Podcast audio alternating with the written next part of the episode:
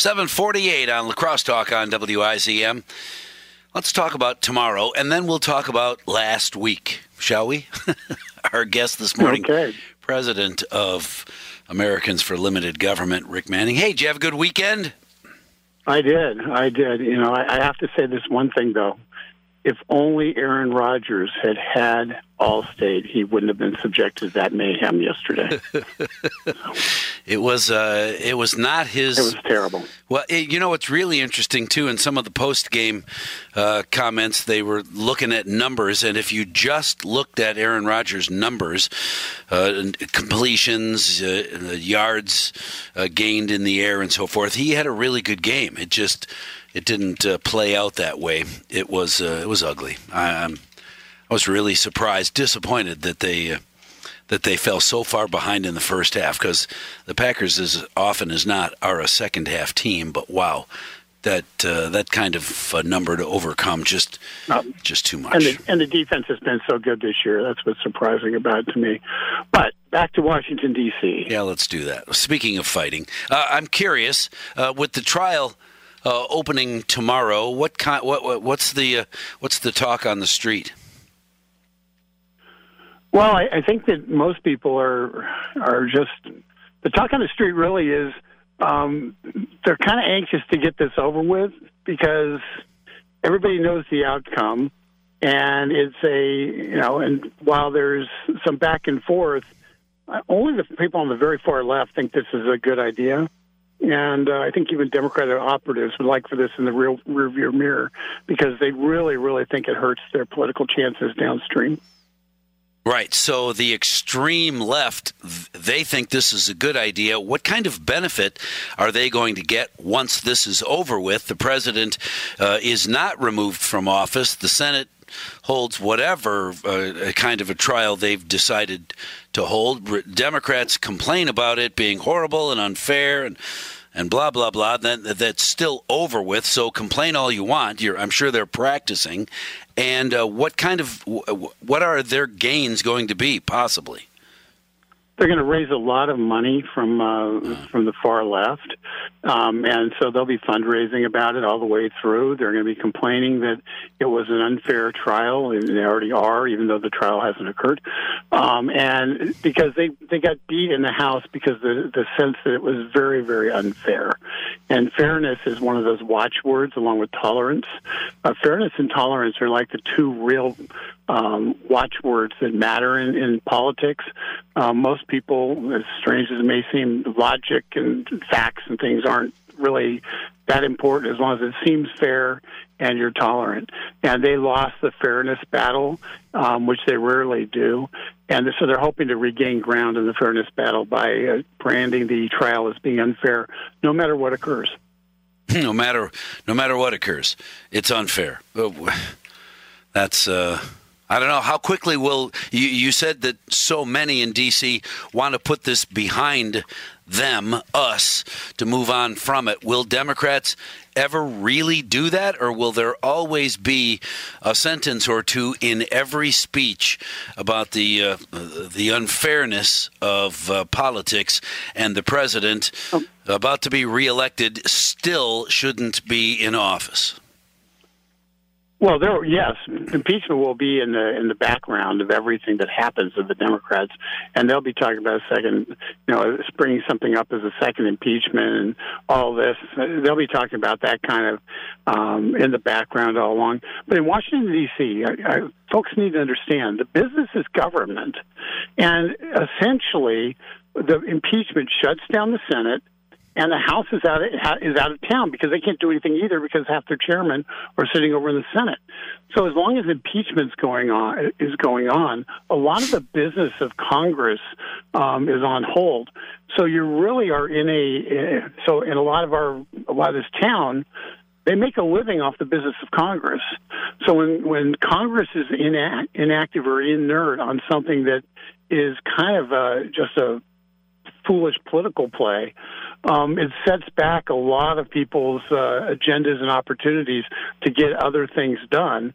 And that's and that really is why DC wants to get this over with because they want to get back to the business of uh, passing little riders for their for their uh, uh, the people who pay the money um, to benefit different uh, special interest groups. So that's been put on hold for a while because of impeachment. I'm curious, how long will it be before those uh, Congress people who are running for president start making noise about this being drawn on and uh, why uh, we need to hurry this along? I'm not sure that is the term, but uh, I can imagine that that uh, Sanders and Warren and I can't remember all of them uh, are going to be real unhappy to not be on the campaign trail while this this pretend trial is going on in Washington. Yeah, there there's to believe that Nancy Pelosi delayed the um, the trial until uh, now in order to hurt Bernie Sanders and Elizabeth Warren and to help Joe Biden and Pete Buttigieg. So that's your there is that that general belief and suspicion on Democratic quarters that, that the whole delay was based on the presidential, the Iowa caucus, and the uh, February um, third, I think it is, New Hampshire primary. So, but the Democrats have a problem because they're arguing that they want witnesses, and if they're arguing they want witnesses and they want to go to court to get those witnesses, they are guaranteed to drag this out um, if they play that game which operates against the presidential candidates who are in the Senate against their political interests. So it's a so they're kind of torn on their own arguments. We'll see how that all works out, I guess, in the days ahead, and of course, we'll have the opportunity to talk about it. I'm real curious, in in fact. Uh, partly because you and I thought this would not happen until after the impeachment trial. USMCA looked at, passed, and uh, now in place. Wow, that's exciting. Yeah, I, I have to say I've never seen the Senate move so rapidly. Um, it was um, it, it's counter to every encounter I've ever had with the Senate my entire life. So it's a uh, yeah, USMCA is in place, and what that means. And I'm just going to give a very practical application without getting into all the details. Um, the auto, the content for auto for autos um, that are imported, if they want to get zero tariffs, will have to be 75% American, Mexican, or, or Canadian parts.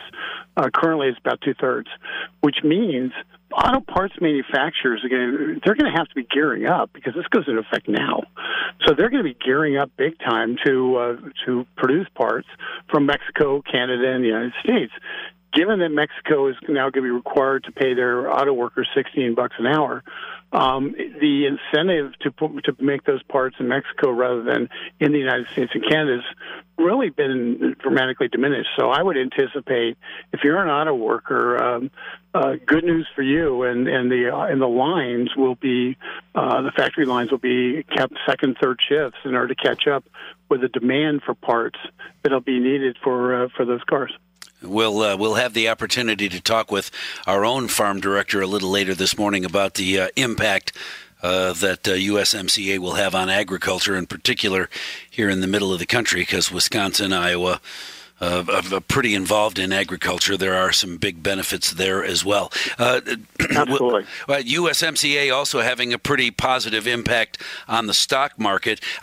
someone over the weekend mentioned to me I wonder, and I'll get a chance to talk with one of our experts about this, but I want to throw it at you, and maybe you've heard it, that uh, that if it looks like the Democrats might win, win the White House, that uh, whoever's in get out of the stock market while it's still really high, wait till after the election, and then get back into the stock market once it has uh, well, I don't know if it'll crash, but if a Democrat wins the White House, I can't imagine that uh, the stock market will be as powerful and as strong as it has been.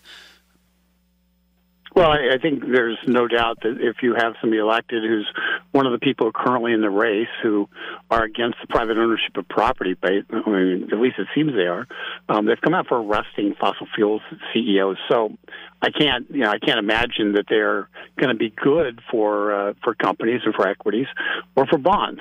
But you know what? I learned a long time ago you know, all the experts before President Trump was elected said the stock market's going to crash. The stock market's going to crash. Yeah. And we have seen an unrelenting bull market um, that has benefited anybody who's got money in retirements. Even if you just have a pension, uh, your pension fund is more stable today than it was before Donald Trump became president. So it's a, you know, when you get down to it, um, experts are often. Uh, they are wrong, and so I, I hesitate to guess because if I knew, I would keep it to myself. I'd invest and I'd make a lot of money. Right, right. If I if I had a ton of money, I could make a ton more. Uh, if I was paying attention to the stock market, that's uh, that's for sure. So USMCA is good.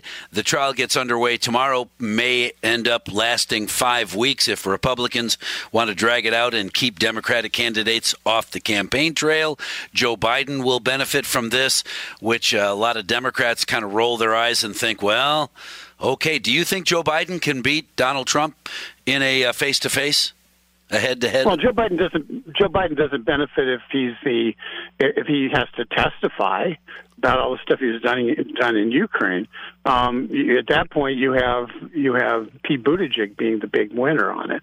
But it's a but yeah, if, I don't think Joe Biden could beat um, could beat anybody um, because Joe Biden is not competent to do the job at this point in his life. we'll see how and it so all. I, and I and I don't believe people will will vote for somebody who clearly is not competent to do the job. Yeah, well, yeah, maybe then that may be the case. It may absolutely be the case. Uh, we'll have we'll watch how it all plays out. And, and talk again. I appreciate you spending time with us this morning, Rick Manning, uh, president of Americans for Limited Government.